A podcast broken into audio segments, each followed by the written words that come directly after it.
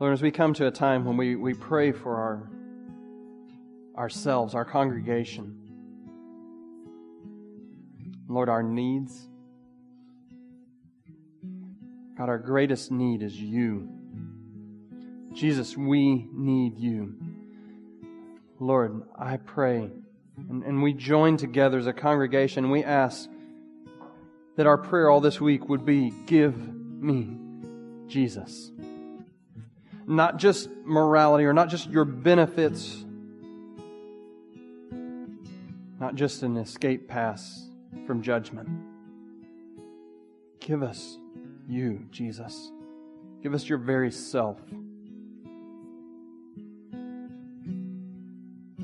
God, we pray for those in our congregation who are struggling. We pray there are several recovering from very serious surgeries. Lord, we thank you for those who are up and about and doing well, and we pray for those who are not quite yet up and about, that you would help them and heal them. And Lord, we pray for the other health concerns in our congregation. Please take care of us. Lord, we pray for the families.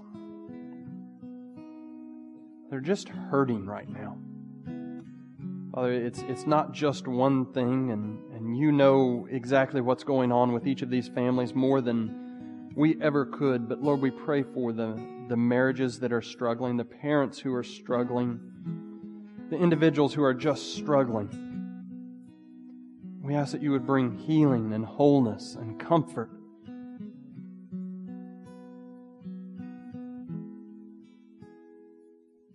Lord, I pray that every one of these individuals and couples would be able to say in the weeks and months and even years to come, look what the Lord has done. It is so good. Lord, we pray for our community and our nation. Lord, as we come into this election season and, and there seems to be so much, many dark, scary things. Lord, may our hope truly be in you. And Father, we ask that you would just have mercy on us and, and provide. For so many people here, Father, many in our country who do know you and many in our country who do not. And we just ask that you would work to your glory, God. Father, I ask and pray specifically um, for those hurting around our nation this week. Lord, there are many suffering right now without power, so many losses. Um,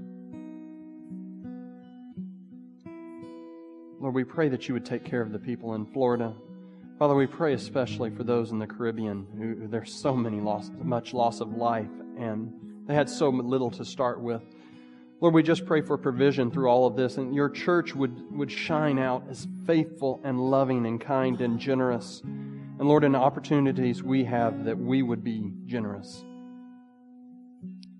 God, we pray for um, the loss of the families in California. Lord, the, the heartbreaking story of this young officer who was lost and, and the other officer this week, protecting individuals. And Lord, we pray just the unrest right now. From some of that very well founded because of injustices done. But Lord, the division we see so much. Lord, we pray for a uniting of our country around justice. Lord, justice and protection for police officers, justice and protection for people with every color of skin. Lord, we pray that you would bring us together again. Lord, that the church would shine out in this for your good and your glory, for the salvation of those who don't know about you, that they would be seen a better way, a way of sharing your love, Jesus, because you have loved us. Lord, help us and change us through your word as we open it now. Give us ears to hear wonderful things in your law. In Jesus, your name, amen.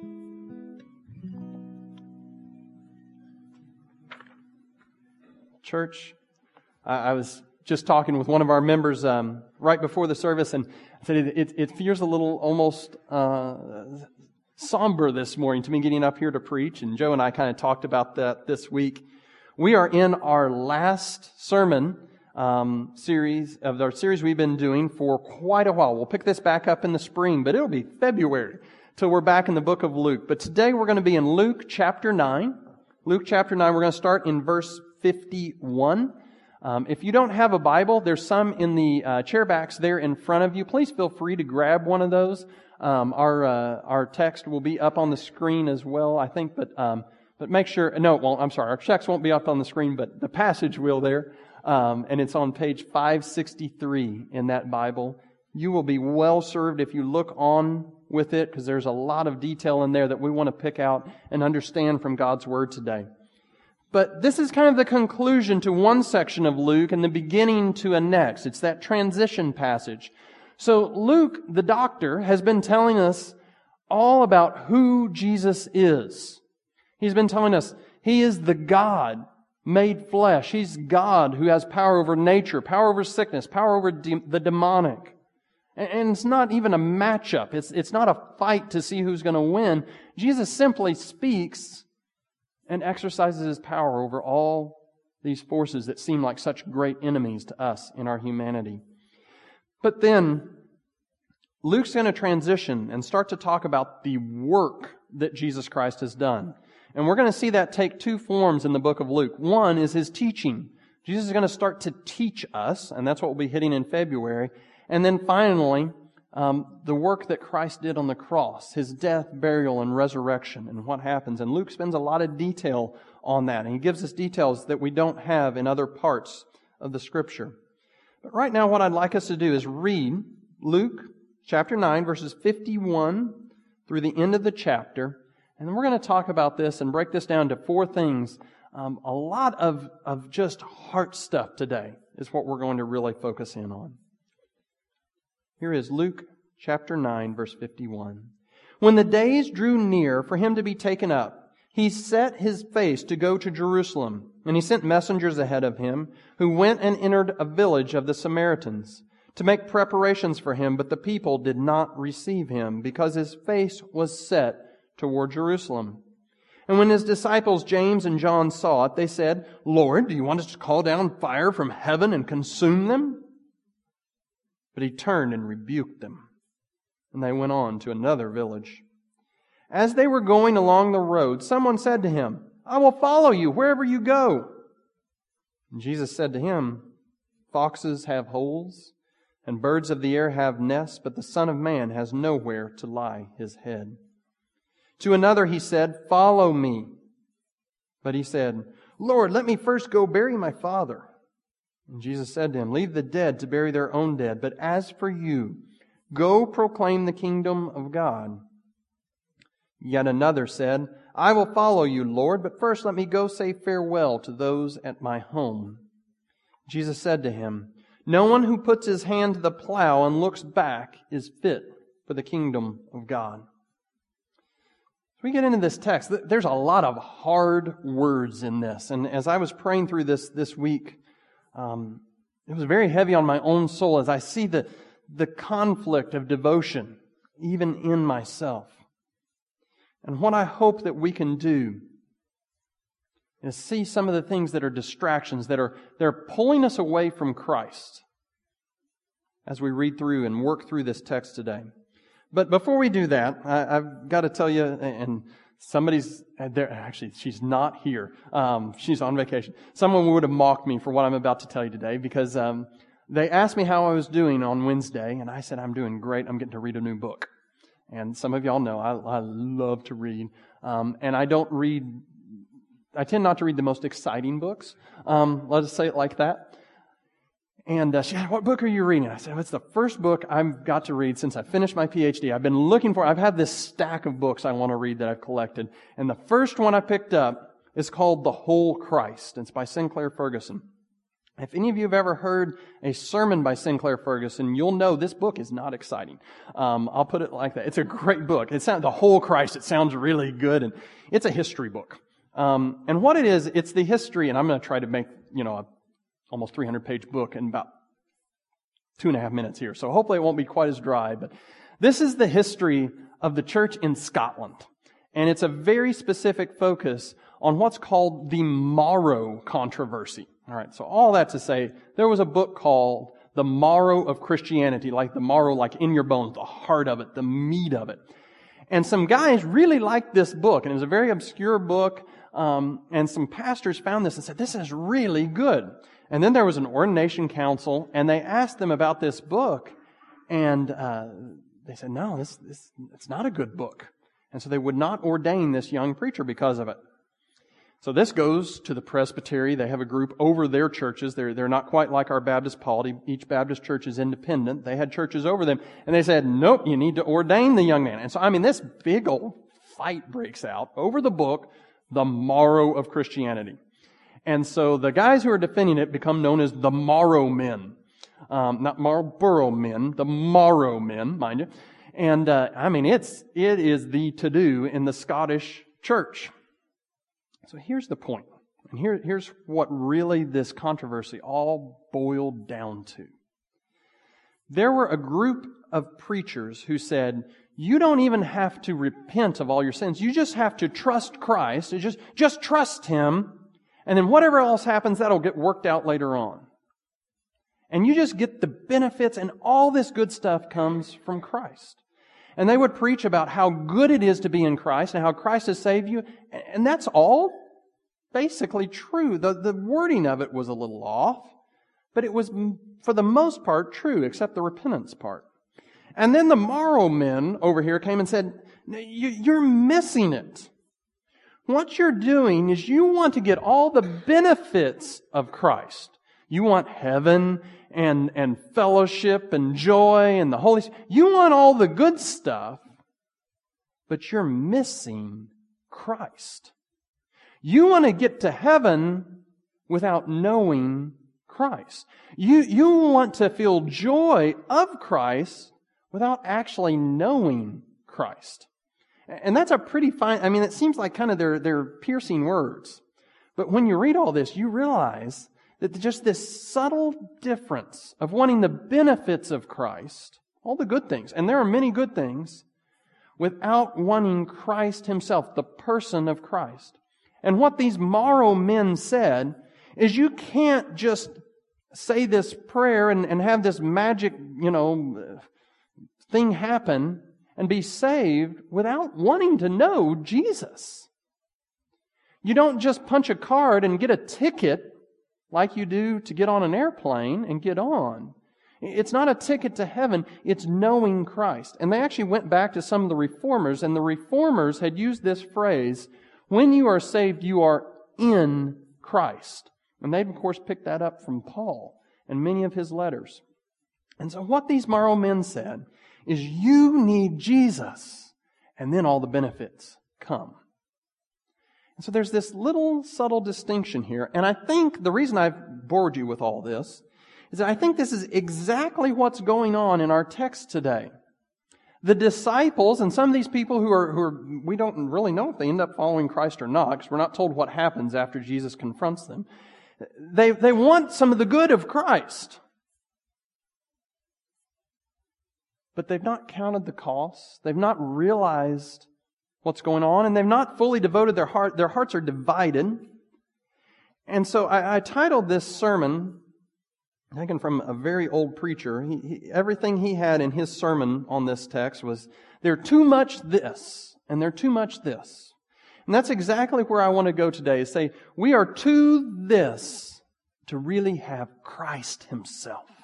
Not just the benefits, not just the good things, not changing our, just changing our morality. All, all those things happen.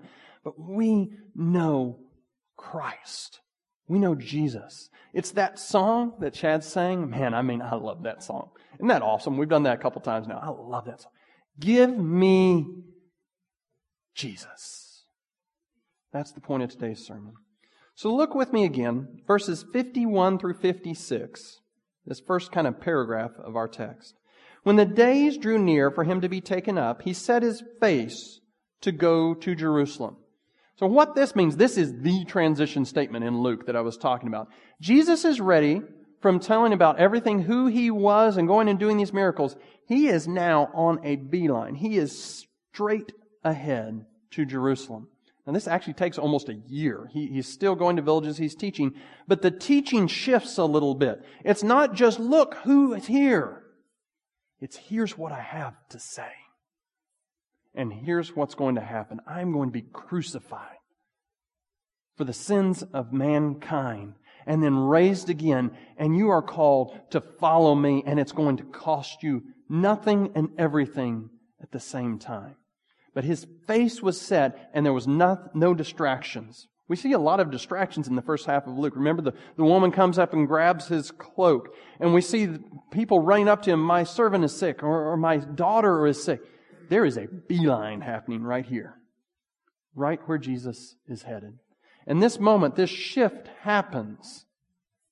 We see for the first time large groups actually rejecting Christ instead of embracing and getting excited about him.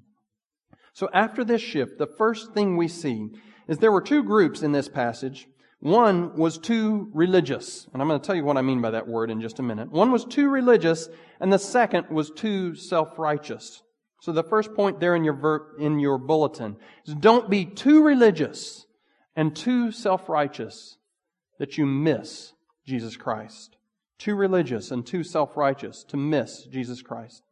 So when the days drew near for him to be taken up, that's taken up to heaven, he set his face to go to Jerusalem. and He sent messengers ahead of him who went and entered a village of the Samaritans. So we talked about Samaritans today in Bible study, if you all were here, um, with Hezekiah. And he's in the southern town of Judah, uh, or southern country of Judah. And up in the northern half, they are just selling out to the best bidder. They will give their allegiance, they will give their worship, they will give their money to whoever will protect them. And this is the group of Samaritans we're talking about right here. These are their descendants. They sold out to idolatry. They actually erected a second temple. Instead of going to Jerusalem and worship as God had commanded at that time, they erect a second temple, and it's this mix of, of Judaism, proper worship of the true God, with a lot of idolatry mixed in, a lot of paganism mixed in. Um, it was a very sensuous worship, um, sexually sensuous worship, and it was very impure. It was not worship of the true God. And these Samaritans were very devoted to it. They had their own, it, well, frankly, it made them money, but it was a commitment that held their country together. And so they were so religious about their false religion that Jesus himself is walking in their midst. God came to earth and he's going to Jerusalem. Well, he must not be for us.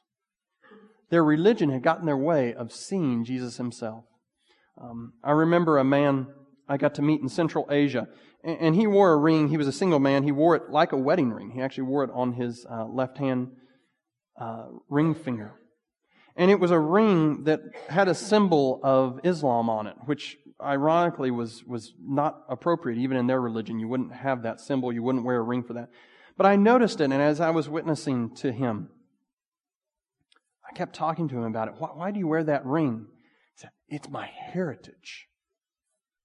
He had come um, from a group of people that does not have a home. They, they were a nomadic people. They'd been driven all over. And the one thing that today ties that people together is Islam. So right there, as he was hearing the message of Christ, and he was having Christians love on him and care about him, and Muslims had rejected him because he's disabled. He's in a wheelchair. He was seen as a curse from Allah. But he could not give up symbolically that ring, but his religion, his devotion to Islam, even though people were loving him and caring for him. And he really thought that Jesus was the true way. But his dedication to that historic religion blinded him to Jesus. It blinded him to Jesus. But there were other people in there. We're going to keep going. It wasn't just the Samaritans in this passage. The disciples, boy, they make a great showing in this one. It says, and his disciples, James and John, saw it. All right, this is the guy who writes multiple books of the Bible. This is the disciple that Jesus loved. Um, And he, here's where he goes. And when the disciples, James and John, saw it, they said, Lord, do you want us to tell fire to come down from heaven and consume them? I mean, they think they're Elijah all of a sudden, calling fire down. They're going to slaughter everybody. God, godly, loving attitude there. That's missions right there. Um, but he turned and rebuked them. It's just that simple. These guys who should get it, they don't. They are so self righteous. They're, well, we are with Jesus. But they miss the whole point of what Jesus was coming to do. Jesus in the book of Luke says, I have come to seek and to save the lost. These are the people Jesus was here for, and James and John are ready to kill them all. Their self righteousness, their bigotry, which was also um, racial in nature. They hated the Samaritans. They were, they were Jewish, and these were half breeds. These weren't good enough people. They were ready to kill them all. They are so self righteous that they missed what Jesus was doing. So, where do we go with this? Obviously, I hope none of you have prayed that God would shoot fire on somebody this week. I mean, I'm, I'm gonna, I'm gonna hope you're there, and I'm gonna assume that none of you have gone to a false temple to worship a false pagan. Let's hope that's not the problem, although that may be. But how are you, how quick are you to condemn that group? And by that group, I mean that group that you know, it's those people who have that sin. How quick are you to condemn them? To think they are unsavable. Not to think that they're right. The Bible clearly has things it calls sin. But how often do we think that group is unsavable? Maybe it's Muslims. They're certainly dangerous. They are hard to witness to. Or maybe it's a certain sexual sin that you, you can't come back from that. There's no hope there. We just give up. Or maybe it's an alcoholic. Or maybe it's a drug addict. Or maybe it, whoever it is for you, we all have them.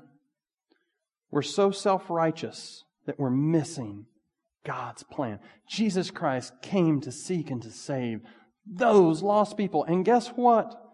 You either are or were one of them. There's an old phrase that Christians have said many, many times. There, but by the grace of God, go I. There, but by the grace of God, go I. In other words, I am one decision away from being that person. It's only God's grace that's kept you from it. How, how many of us are truly self righteous and so self righteous we're missing Jesus himself? Do you read the scriptures? Maybe, maybe your religion is keeping you from. Do you read the scriptures and think, oh, I know better than that? Yeah, that was good for those people back in that day. Did you think you know better than the scriptures?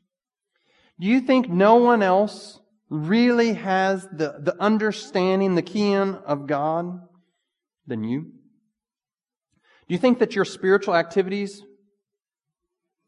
make you good with God? Yeah, I'm a more, I'm a good person. Or I had this experience, or I, did this when I was a kid. Oh, I was baptized when I was 12, and I'm good with God. Is your religion keeping you from Jesus Himself?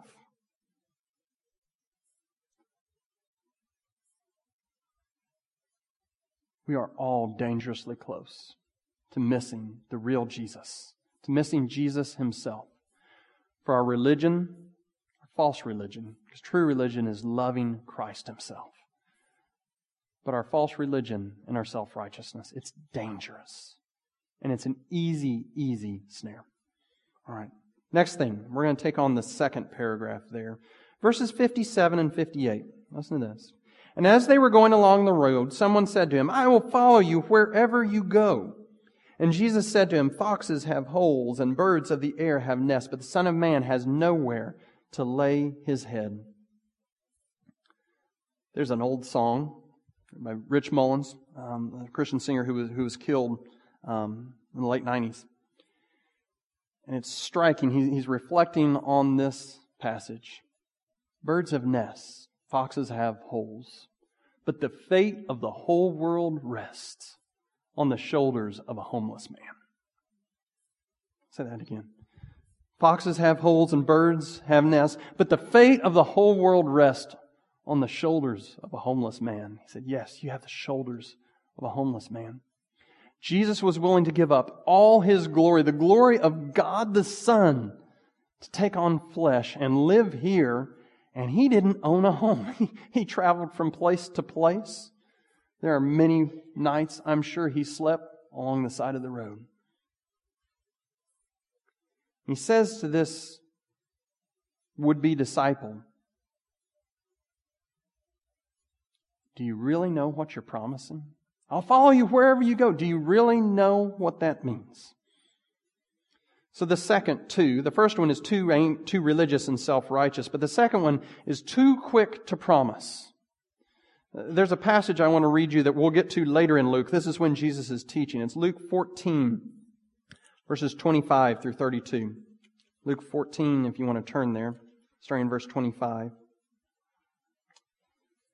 says, Now great crowds accompanied him. So he's got a bunch of people around. Everybody's getting excited.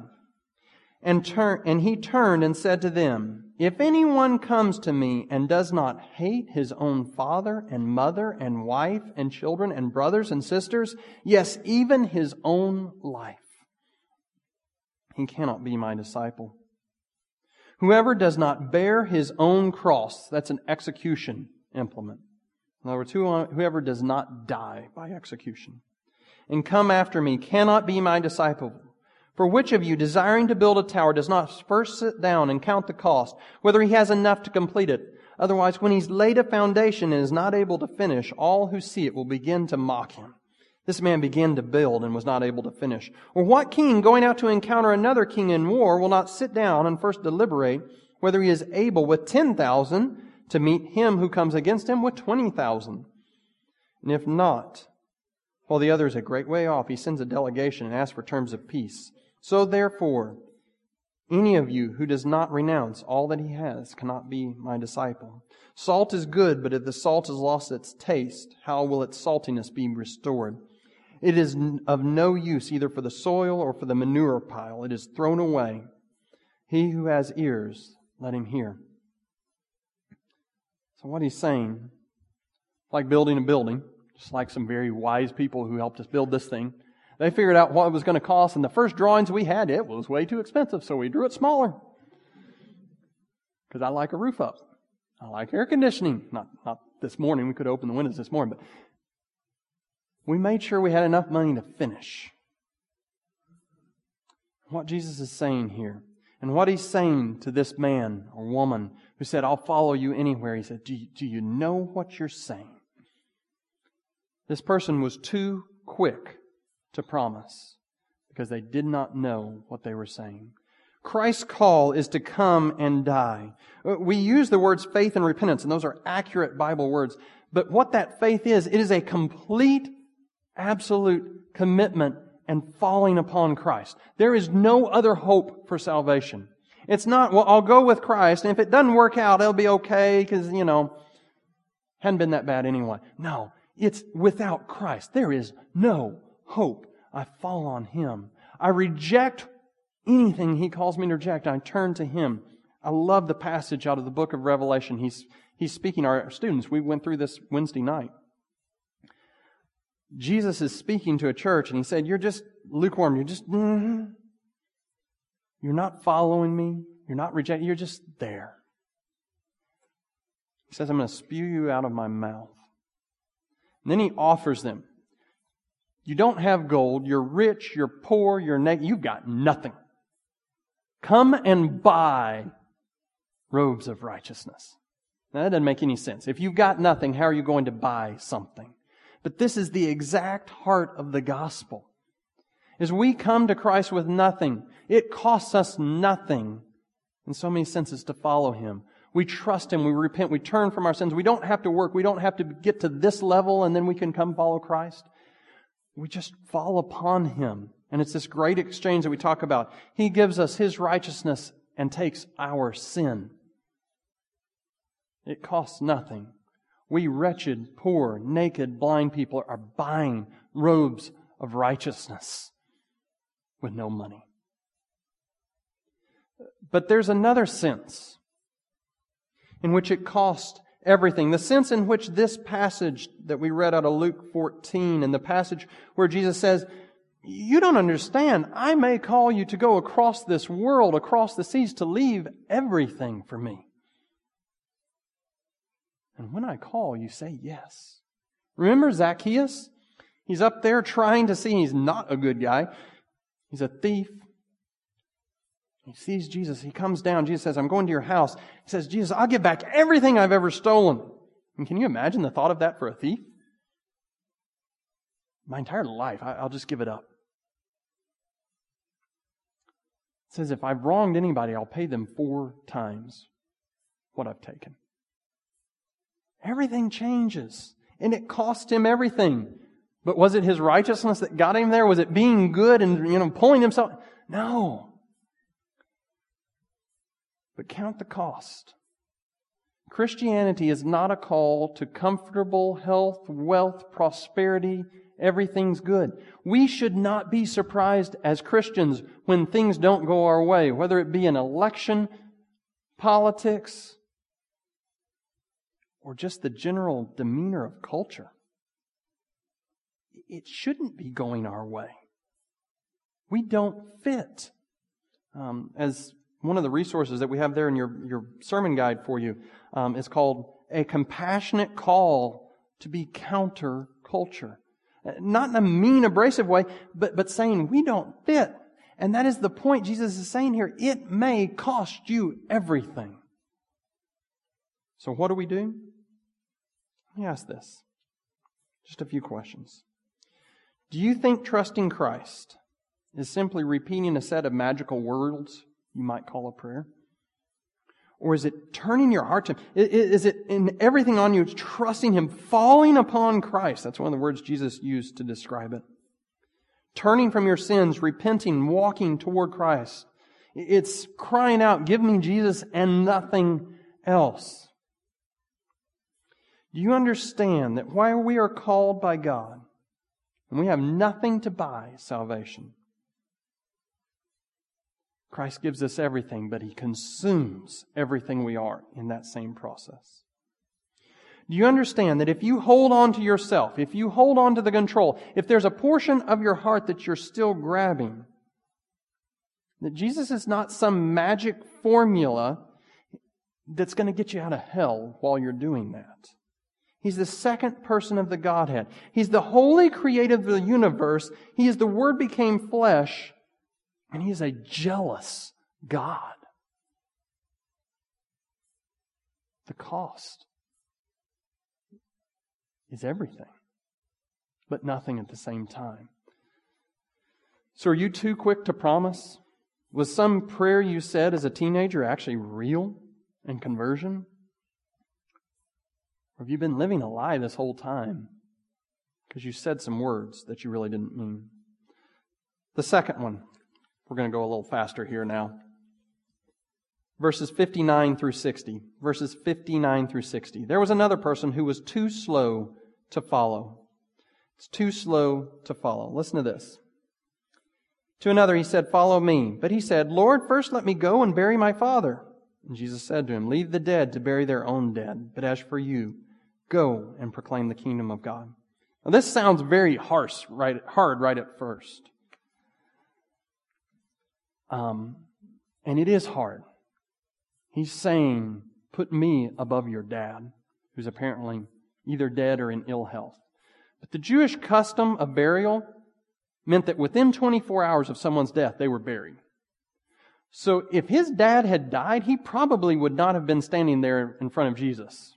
Most people think that what this man is saying is, my dad's in ill health. Let me go sit with him for however long, weeks, months, days and then I'll bury him, and then I'll come after you.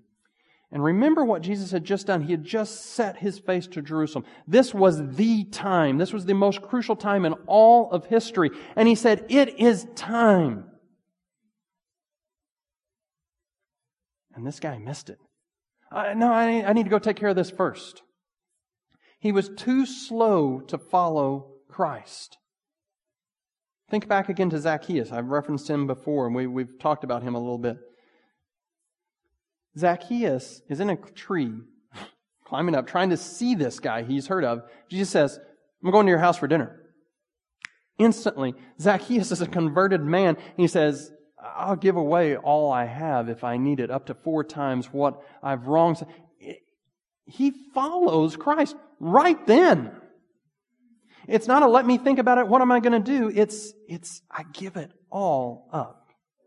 And this is not about ignoring family needs, but it's about placing Christ above all else. He is number one priority, and there's no competition for that. It's not just a ranking in your daily planner. It's He wins. It's everything. Matthew 15, 1 through 9 actually says this, and this is, this is interesting because Pharisees are doing the opposite. These were religious leaders of the day. They're saying, forsake your family and don't care about them. But listen to what Jesus says. He actually says the opposite. Sacrifice for your family. Then the Pharisees and scribes came to Jesus from Jerusalem and said, Why did your disciples break the tradition of the elders? For they do not wash their hands when they eat. In other words, you weren't keeping all our little laws. He said to them, And why do you break the commandment of God for the sake of your tradition? For God commanded, Honor your father and mother, and whoever reviles father and mother must surely die. But if you say, If anyone tells to his father and mother, what you gain from me should be given to God. In other words, I'm not going to take care of you. I'm just going to go give this in the offering. He need not honor his father. For the sake of your tradition, you have made void the word of God, you hypocrites. Well did Isaiah prophesy of you. This people honors me with their lips, but their heart is far from me. In vain do they worship me, teaching as doctrines the commandments of men. So in other words, Jesus does say, take care of your parents, even to a sacrifice. But the whole thing is based on the commandments of God, not the traditions of people, not the desires of people. And so what's going on here is Christ is saying, I trump. I win. And if there's this competition, if you've got an excuse to delay, your heart's not there. I don't have you yet. And so when we get to the application here, I, am probably going to step on some toes, and I know I step on my own. Because I, y'all know me. I work with our kids. I'm our associate pastor now, but I've been, I've been our children's pastor for a long time. And, and my job, what I do day in and day out, is, is, is, seek to disciple the families, the whole of the family. And, and one of the biggest things I could tell you is, is you need to spend time together. You need to get come together on God's Word and do things together so please hear me. When I'm, when I'm cautioning and, and checking family time, I do this very, very seriously. But some of us have put family and, family events in the place of God. Some of us are putting our family above church attendance, above missions, above witnessing. And, and the reality is, is what we're actually doing is not serving our families well when we do that. The greatest you gift you can give your family is to be wholly devoted to Christ Himself. Your son or daughter may love the sport or the activity or the event or the lifestyle. But are you teaching them to love that, whatever it is, more than Jesus? Uh, again, are you wanting the benefits but not Jesus Himself? You're teaching the exact opposite of what Jesus taught in this passage. If your child gets the scholarship, the grade, the status, the friends, the accolade, but leaves your home missing Jesus, what you've done is a great disservice to your family. We need to spend time with our families. We need to be out and doing things.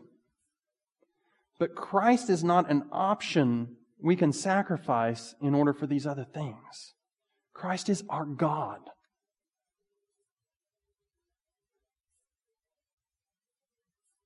So, what's slowing you down spiritually right now? Is it an ideal, the American dream, money, fear, control? Hebrews 12:1 says it this way: Therefore, since we are surrounded by so great a cloud of witnesses, let us lay aside every weight that encumbers and the sin which clings so closely, and let us run with endurance the race that is set before us. Last one here. Too double minded. Too double minded. Look there at the last passage. Yet another said, I will follow you. This is in verse 61. Yet another said, I will follow you, but first let me say farewell to those at my house.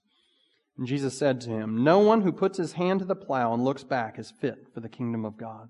That word puts his hand to the plow. I mean, it is the word grab. It's not just pick up a plow and plow. And we're, of course, we're talking ancient farming here. This was horse drawn or, or cow drawn. Both hands. The cow or horse pulls it forward. The human behind it pushes it into the ground. And so when Jesus says this, it, it's actually the word, it, it's very, very strong word. I don't know that we have a, a word in English that, that just goes with it. I mean, it is grab that plow, and whoever grabs that plow, I mean, they're going at it. And looks back. Obviously, they're not a very good farmer. You know, lines are going to go like that. bless, bless his heart. My son, he loves to run. And he'll turn like this in the soccer, and of course, down he goes because he's not watching where he's going. It, we know that. We know where you're looking, that's where you're going to head. When I've taught people, and yet some of y'all know I love to ski. When I've taught people to ski, I, I show them how to get in a certain form, and I tell them, just look where you want to go and you're going to go there. And nobody ever has believed me. But it is absolutely true. If you turn your head and you're standing a certain way, guess where your feet are going to go? That direction. If you turn your head and look, you're going to go there. Jesus is saying you cannot be double minded. Um, I, I want to read a couple of the Beatitudes here. This is from Matthew 5. Blessed are those who hunger and thirst for righteousness. What is your hunger and thirst right now? Is it for the righteousness of Christ? Is to be like Jesus? Blessed are those who hunger and thirst for righteousness, for they shall be satisfied. Blessed are the merciful, for they shall receive mercy.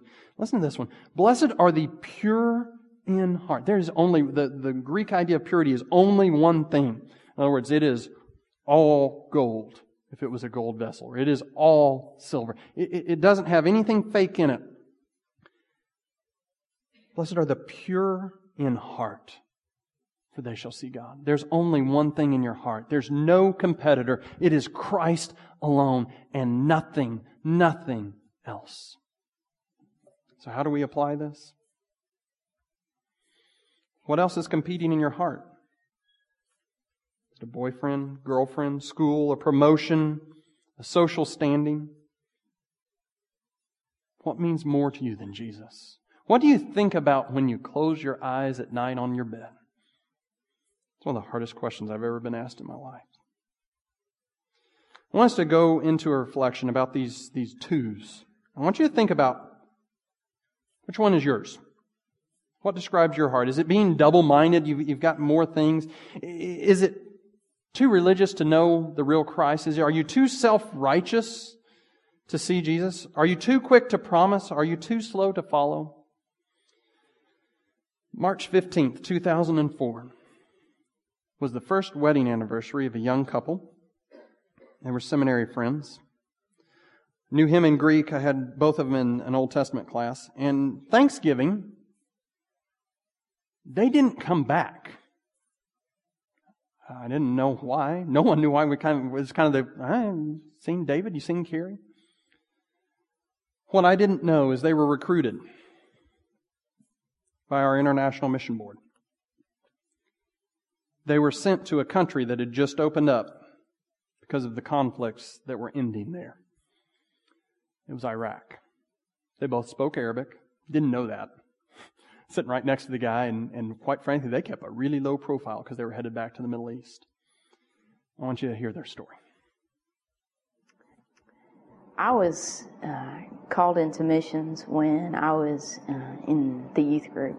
I was about a freshman in high school and I was reading in Matthew verses uh, chapter 9 verses 36 to 38 where Christ has the disciples look at the people and he shows them this is the harvest field and it's white and pray to the Lord of the harvest send workers into his harvest.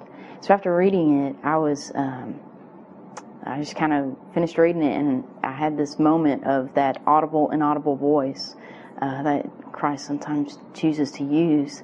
And he spoke very clearly to my heart, and he said, I want you to go into my harvest. And I had no clue what that meant. And uh, so I just shut my Bible and I went on with life and tried my best to ignore it. And later uh, that year, in fact, it was a summer camp, there was a counselor who was a returning German, had just spent, spent the last two years in Africa, and was hearing his stories and seeing this, his passion that he had for God's people, that God just really broke my heart. And, uh, and I submitted at that point to missions and uh, God's call in my life. And so my prayer was that God would lay a people group on my heart. And um, and he did, and he laid. Uh, first, he, he showed me the Muslim peoples, and of course, you know they're worldwide. And then later, um, just really through scripture and prayer, and, and just being open, um, he showed me the Arab peoples. You know, the on the news we often hear of Iraq and, and how they now have hope. And it's true, they do now have uh, a hope, and and this kind of thing, but we know that's not a hope that can last. We were doing relief and development work, uh, which means we were seeking out folks that uh, were in desperate need of uh, your basic uh, needs food, water, uh, shelter, this kind of thing. And that particular day, um, we had made uh, contact with a displaced people group and they met us with hospitality. Uh, it's typical of the Arab world. We finished up our questions and meeting and, and greeting and all this kind of thing, and made it said our goodbyes and and uh, basically headed home uh, as we were driving uh, through Mosul, uh, Iraq. Uh, some men pulled up around us and started shooting at us with automatic weapons. Yeah, shock sets in. Um, and everything happened so fast. You know, there was nowhere to go, and we were being shot at, and yeah, I, I definitely prayed, and God gave me a grace and mercy. As in His ultimate sovereignty, He knew that I would survive, and uh, I kept my eyes closed.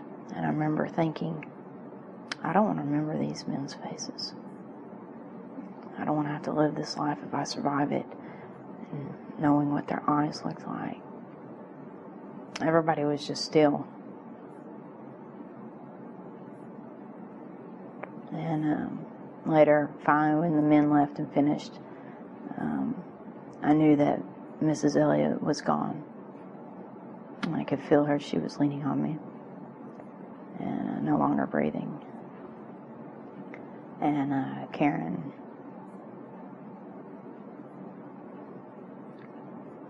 Karen was struggling. Mr. Elliott was leaning over in the seat, and, and I assumed just sympathized posture that he was gone, and I couldn't see David. And I didn't know at that point whether or not he was alive. When he sat up, he uh, hollered back and he said, Baby, are you hit? I said, Yes. I said, I'm hit bad. I couldn't move. There wasn't a piece of me that could move. I could move my head. I saw my hand. And I felt something in my chest. And uh, I couldn't breathe. He just wasn't uh, bleeding like I was. He was bleeding on the inside. At the time, I didn't know it, and I could tell by his face it was flushed um, I didn't know what to pray for. I mean, I literally remember going, I should be praying. And Lord, I don't know how. I, I didn't know what words to express. And um, so I prayed Jesus' name. And I cried out and I just kept repeating Jesus. We did nothing to obtain this. And that's how we knew that it was of God. Because um, you know, we have been in, both of us and served in situations where really a lot of people would throw their hands in and, and say, this is an unlovable place. You know, but God in His sovereignty uh, showed his, us His love for it and poured out that love into our hearts. And uh, we wanted to pour it back into the hearts of the people that we saw that were so broken. I want to be obedient to Christ. And that is my calling. And if He would have me go back, then I will be obedient to that. And uh, if He has me go back somewhere else, I will be obedient to that. Um, but whatever it is, I, you know, Christ hasn't revealed what my next step is going to be.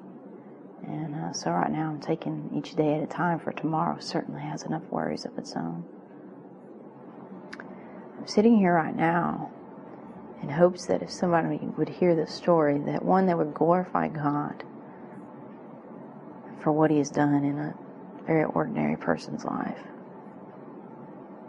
And uh, number two, that that maybe God would use it to call them and uh, help them in their life. Maybe they're suffering or maybe they're struggling with uh, something that God's calling them to be obedient to.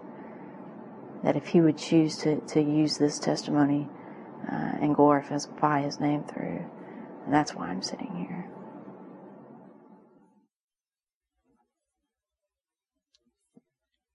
As our deacons come, we're going to come to the Lord's table.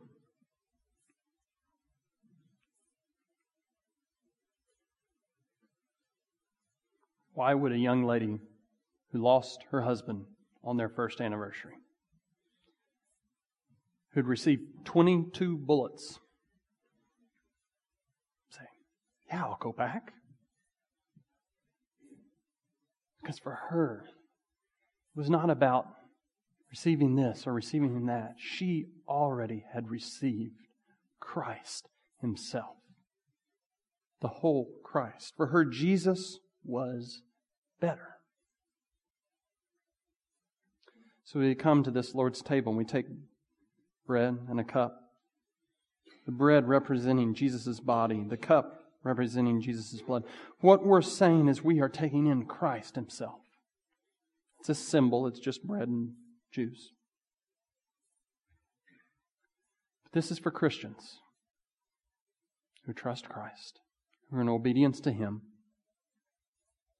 good standing in your church. Uh, whatever church that might be, if you're a guest with us and, and are a believer, please partake. But This is showing exactly what it says is we want Christ. Not just this or not, we want Christ. And we take him in. Let's pray. Father, you have sent your Son to us, and we say thank you. Thank you for his death, his body, his blood for our sins, his perfect life for our righteousness. And God, thank you that you offer him freely. Jesus, that you will take us.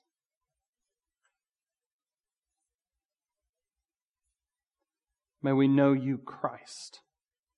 May we take you. May we trust you and follow you. There be no distractions, nothing it would be too much to keep us from you. Thank you for your body and your blood given for us. In Jesus' name, amen.